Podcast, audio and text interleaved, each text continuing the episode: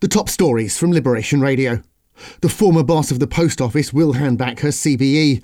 Paula Vennells has faced huge public criticism since the broadcast of the ITV drama about the Horizon scandal. She says she's listened to the sub postmasters and apologised. And flood warnings remain in place across the south of England. The yellow warning for ice has been lifted. Continuing cold conditions mean an amber cold health alert until Friday. In the islands, yesterday saw the most snow in almost a decade. Jersey had the heaviest falls of up to 5 centimetres, closing Jersey Airport for a while, while Guernsey's northern parishes had a light dusting.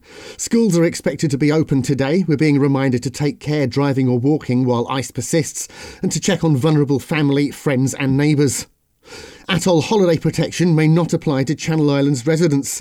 The Civil Aviation Authority is reviewing whether the Crown dependencies are covered by the scheme, which guarantees holidays will go ahead if a supplier goes bust.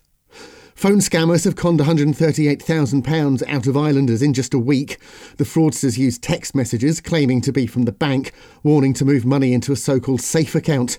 Police say you should phone your bank before acting on any message purporting to be from them. And Guernsey could have year round school holiday traffic levels, according to a campaign group. The Better Journeys project say cycling, walking, public transport, and lift sharing could reduce traffic by 15%. Stay up to date with Channel Islands news with the Liberation Radio News podcast on the Liberation Radio app and website, or ask your smart speaker to enable the Liberation Radio skill.